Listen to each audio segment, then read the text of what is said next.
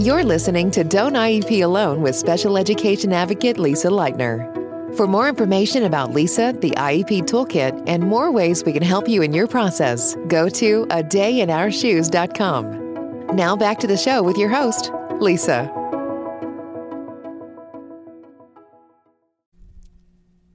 Hello, and thank you for tuning in again for another episode of Don't IEP Alone. I'm Lisa Lightner, and we are still talking about IEP evaluations. This is section, segment three, session three, whatever you want to call it, episode three, I guess is what I should call it. And welcome. So, we talked about requesting evaluations and how to do that. We talked about PTE forms and all that good stuff. And now we're going to talk about the evals and the quiet time. Because now that you've requested evaluations, now that you've signed that PTE or PTR form, the school district is going to take anywhere from about four to eight weeks to actually do the evaluations. And so we just sit quietly and wait as parents. Um, if you're working with an advocate, this is kind of the time when I get on a very casual contact list with my clients. It's not that constant engagement, constant communication that we have talking about things that are going on because we're really just waiting. We're waiting for those evaluations. When the evaluations are underway, some of them may contain a parent component, a parent questionnaire, and things like that, parent observations. I would make sure that you take the time to participate to the maximum extent possible. I know you want to. I know in the day to day chaos that is most households between kids and work and all that other stuff that we just sometimes forget. And then it's the night before or the day of, and we're like, oh my God, and we're filling it out like on the fly and things like that. Um, so, really set aside some time to have meaningful participation if if that's being asked of you or if you have that opportunity as part of the assessment. I used to be, when I first became an advocate, I also became a compliance monitor for the Bureau of Special Education and went around the region doing compliance monitoring for special education. We went to a workshop one time where they bring in like all the compliance monitors, which they used to do, I think, every summer and they would do this training. And it was just an overview of like, hey, here's some trends that we're seeing out in the field. Here are some common issues that we're seeing be repeated over and over and things like that. I used to have the video on my Facebook page. I don't even know if I still still do because it's like at least 10 years old. Um but it was the compliance monitor. Now this is Pennsylvania, but the the Bureau of Special Ed they had actually said to us, as far as the timelines, that since in Pennsylvania you have 60 days to evaluate, what their interpretation of that is, is that the parent has that evaluation report in their hand on day 60. That was their interpretation of that 60 day timeline. I don't know if that still holds true. I do remember, um, I do remember during when he said it, somebody was like, "Can you say that again?" And I quick got out my tablet. Like we didn't even have smartphones then. Like that's how long ago this was. Um, but I got out my tablet that I had and um, took a video of him saying it. And I was like, oh my God, you guys look like he said day 60 because we were seeing different from that. We were seeing this interpretation of, oh, and then we have 30 days to do this. And, you know, they felt that since they had 30 days to drop the IEP, that that included the evaluation report and so on and so on. Anyway, that's the standard that was told to us way back when. I don't know if it still holds true. I don't know what it is in your state. I would say focus on the big picture. If your team is late in getting you this report, I would document it, I would make note of it, but I wouldn't dwell on it. It's good information to have should you find yourself in a dispute.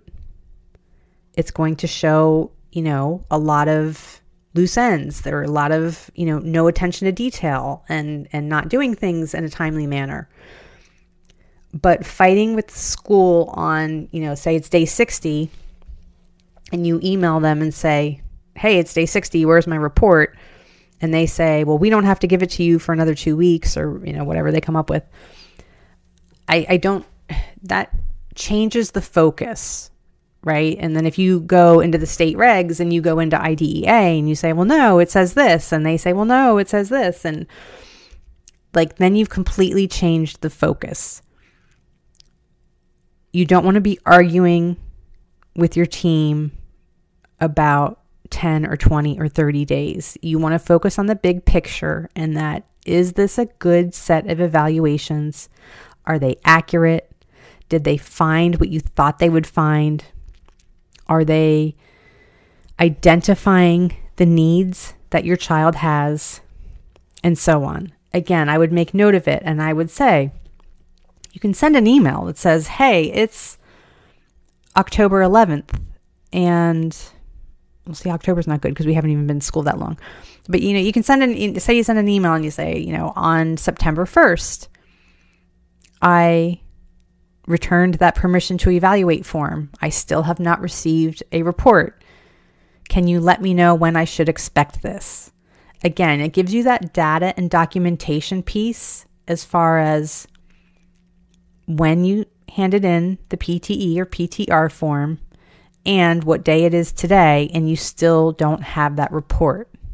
Again, it's good information to have if things get ugly and you need more proof that your school is just kind of negligent in meeting your child's needs, it's good information to have, but I wouldn't argue over it in the moment, especially if your relationship with the team is otherwise good. But you can still ask for it, right? When can I expect this? For an evaluation report the first time, most schools will bring you in for a separate meeting. Many times they still will do this before the IEP meeting.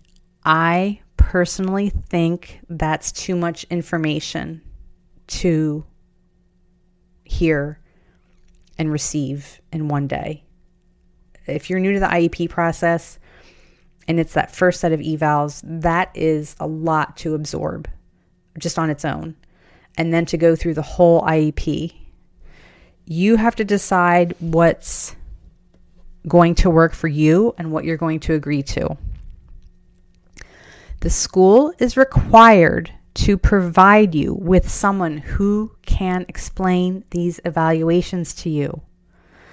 I understand it is not always easy to ask for help. I understand why parents don't want to ask for this service, right? We don't want to appear like we don't know we, we're afraid it's going to make us put us at a disadvantage or make us look weak, make us look uninformed. Chances are you have a job or a career that the school psychologist cannot do, right? You have a job or a career that an OT cannot do, that a PT cannot do. So, why are you putting this pressure on yourself to do their job, to know and do their job. We're not PTs, we're not OTs, we're not SLPs, we're not school psychologists, we're not reading experts, we're not special ed teachers, we're not any of these things. It's okay to not know what they know. I didn't go to school for four years and then a master's and so on and so on to learn these different assessments. They did.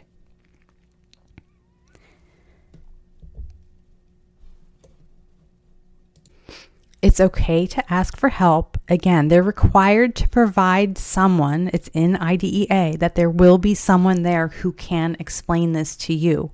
Maybe you need a pre meeting or a post meeting to go over this information ahead of time or after the fact. If you go to that first ER meeting and you're like, I really need someone to explain this to me better, it's okay. Schedule another meeting with someone. Not all states define when this report should be given to you. So you want to familiarize yourself with your own state regs. This is what you're going to need to do for the long haul anyway, right? I say it over and over and over again. The IEP process does not get easier, you get better. And really knowing you know, that doesn't mean you have to memorize all your state regs and all these timelines and all that, but you should at least familiarize yourself with your state's website and so that you know what to expect and you know what your rights are and all that other good stuff. Okay. You want to know when you should expect the report and don't be afraid to ask for it and don't be afraid to ask to have a separate meeting with someone who can explain it to you. Now, if you're not comfortable with that, if you're still like, yeah, I know they have to, but I'm still not comfortable doing that, you can look online, find if you, you know, find an educational psychologist or someone else who works in this field and ask if you can just pay them a consulting fee. Hey, can I give you my child's report and can you explain it to me? And that's it. And you might just have to pay them a fee to do that. That's an option. If you have the means and you have the resources, near you to to have someone to do that, it's an option if you really are not comfortable asking the school. Don't be afraid. I know it's not convenient for them. What is convenient for the school is to get a substitute teacher, bring them in, give the classroom to the substitute teacher for half the day or the full day, and for that teacher to do two IEP meetings, right? One in the morning and one in the afternoon. And go over the evaluation report and then the IEP. I know that's administratively convenient for them. However, that may not work for you and it may not work for me. And I am sorry that my child is not convenient for them, but life isn't always convenient. And it's not my job to make their lives convenient. I can be collaborative, I can be cooperative, I can do all these things, but if I don't have the processing power to, if this is all new to me, and I can't go through an evaluation report meeting and then an IEP meeting, you know, I wouldn't agree to it. It's it's just going to be too much. You're not going to understand it and then you're going to be overwhelmed and just not even know where to begin, right? You just sat through 2 or 3 hours of a whole bunch of stuff you didn't understand and now what do you do? You don't even know. So whether or not you agree to that is up to you. I certainly wouldn't agree to it without at least a week, if not more, to review the documents, meaning the report and the draft IEP. I am not going to walk into an IEP meeting after not having a, an evaluation report, maybe ever, or not in three years, I'm not going to walk into a meeting where you hand me the report and the IEP and then we all and expect me to just kind of go over it and agree to it all. No, you need time to be a meaningful team participant. And handing you these documents when you walk in the door does not allow you meaningful participation in the IEP process. And that is one of your rights. You are a mandated IEP team member and you get to have meaningful participation in the process. So if you have to call for another meeting, you have to call for another meeting. It's it's just a lot to absorb and you don't have to sign anything that day. You don't have to agree with the evaluation report. You don't have to sign anything besides the attendance sheet. And you might hear things like, well, we can't begin services until you do this, or we can't begin to draw up an IEP until you agree to this report. That's okay in the big picture, a week or two of delayed services is not going to change your child's out child's outcome. Thank you. I want to go home and review this and absorb it. I'll just be signing the attendance sheet today. These might be phrases that are out of your comfort zone. You're going to have to just practice them in the car, in the shower, or wherever. Um, if speaking up and, and speaking out isn't in your comfort zone, you're going to have to get there because your child's dependent on it. And that doesn't mean we have to be mean and nasty. And I'm not saying disagree with your team on everything. But a lot of times parents are overwhelmed and they're afraid to speak up. And that's okay. You can just pause. Just hit that pause button. You don't have to agree to anything if you're overwhelmed. Thank you, but I'd really like to read this report first. I had a I heard a lot of great information today and now I need to process it and think about it and I'll get back to you on and give him a date, you know. I'll I'll get back to you by Halloween. Okay, you don't have to feel pressure to agree to anything today. I get it. They have schools are under a tremendous amount of pressure right now and I get that. But my kid comes first. My kid only has me to advocate for him. If I don't advocate for him, no one will. It's my job. He's depending on me. Okay, so go to that meeting as you feel comfortable. If it's two meetings, if it's one long meeting, whatever it is, please do not feel like you can't ask for more meetings or more explanation. You are entitled the ability to be a meaningful IEP team participant. Okay, seek private services, not services for your child, but services for yourself, as far as a child psychologist or whoever, to explain this to you if, if you need it and you don't want to ask the school. Okay, so something I said I was going to touch on last time and I forgot, and I even had it in my notes, and I was like, well, why did I write that there? Um, and then after I uploaded the episode, I was like, oh, right, that's what I was going to say. We were going to talk about, I said I was going to talk about when a school doesn't have to evaluate your child, right? They don't they're not required to evaluate every child whose parent sends in a request. They can deny your child evaluations. And some of the reasons might surprise you. One is overseas adoptions and English language learners. If the school district believes that your child is behind because of any of these issues, um, in particular, you know, these overseas adoptions where these kids had a really terrible upbringing in their early years, you know, in, in really nasty orphanages and things like that. Um, and again, English language learners. The problem I see there is so first of all, let me go with the overseas adoption piece. Like, it's just pretty. It, it's it's it is. It's it, they're not. If you bring a child here from overseas and they just didn't receive education, or they had other issues besides a disability, that can be used to deny evaluations. So you're going to have to be diligent and clever in that you know your child might be experiencing trauma or they might be emotionally disturbed like you can you can have experienced overseas living and been not been denied you know early childhood education in preschool and have a learning disability, like if that makes sense. And the same goes for English language learners. Where I live, we have a very large Spanish speaking population. We have many children here who were born here in this country, but their parents were not.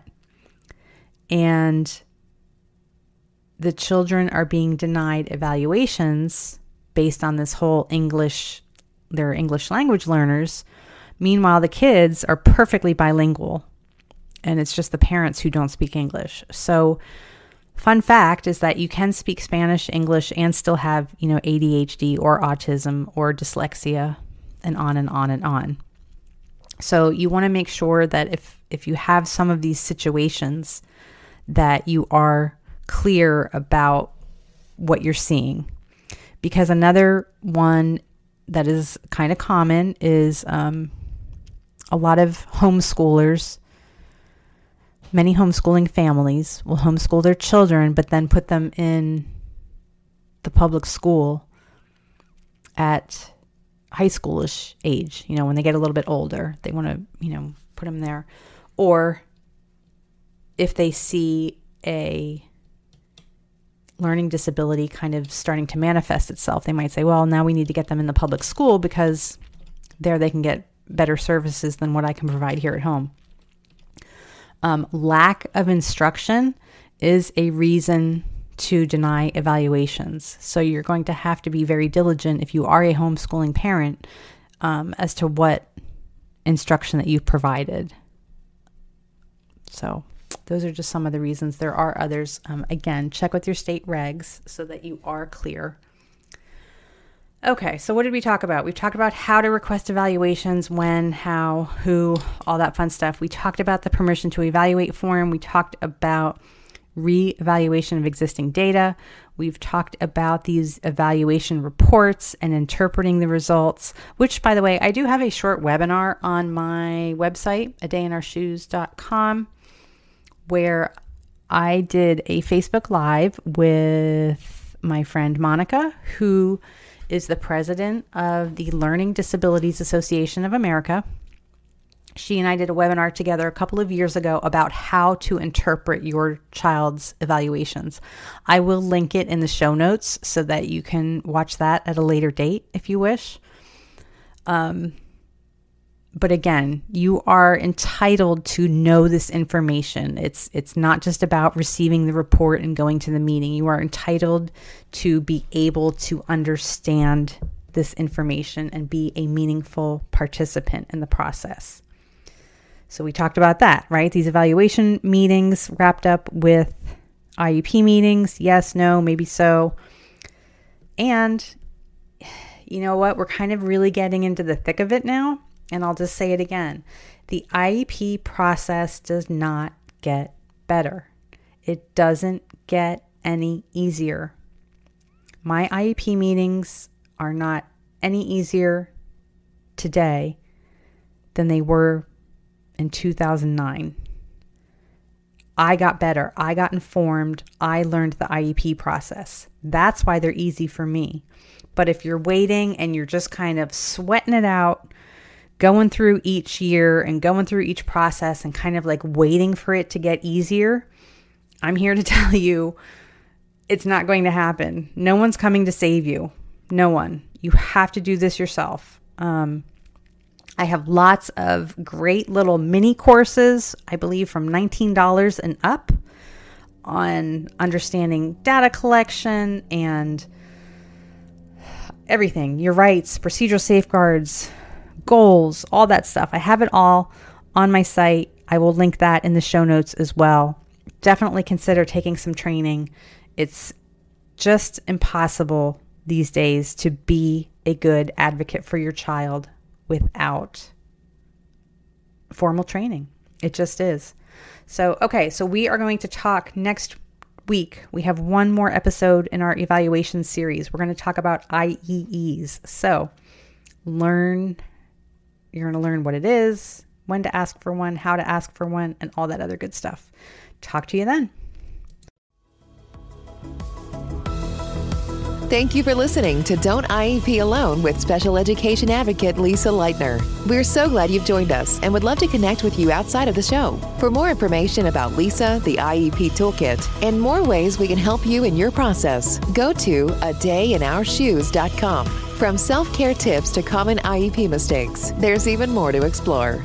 Don't forget to rate and review the podcast and subscribe to never miss an episode. Until next time, don't IEP alone and you don't have to.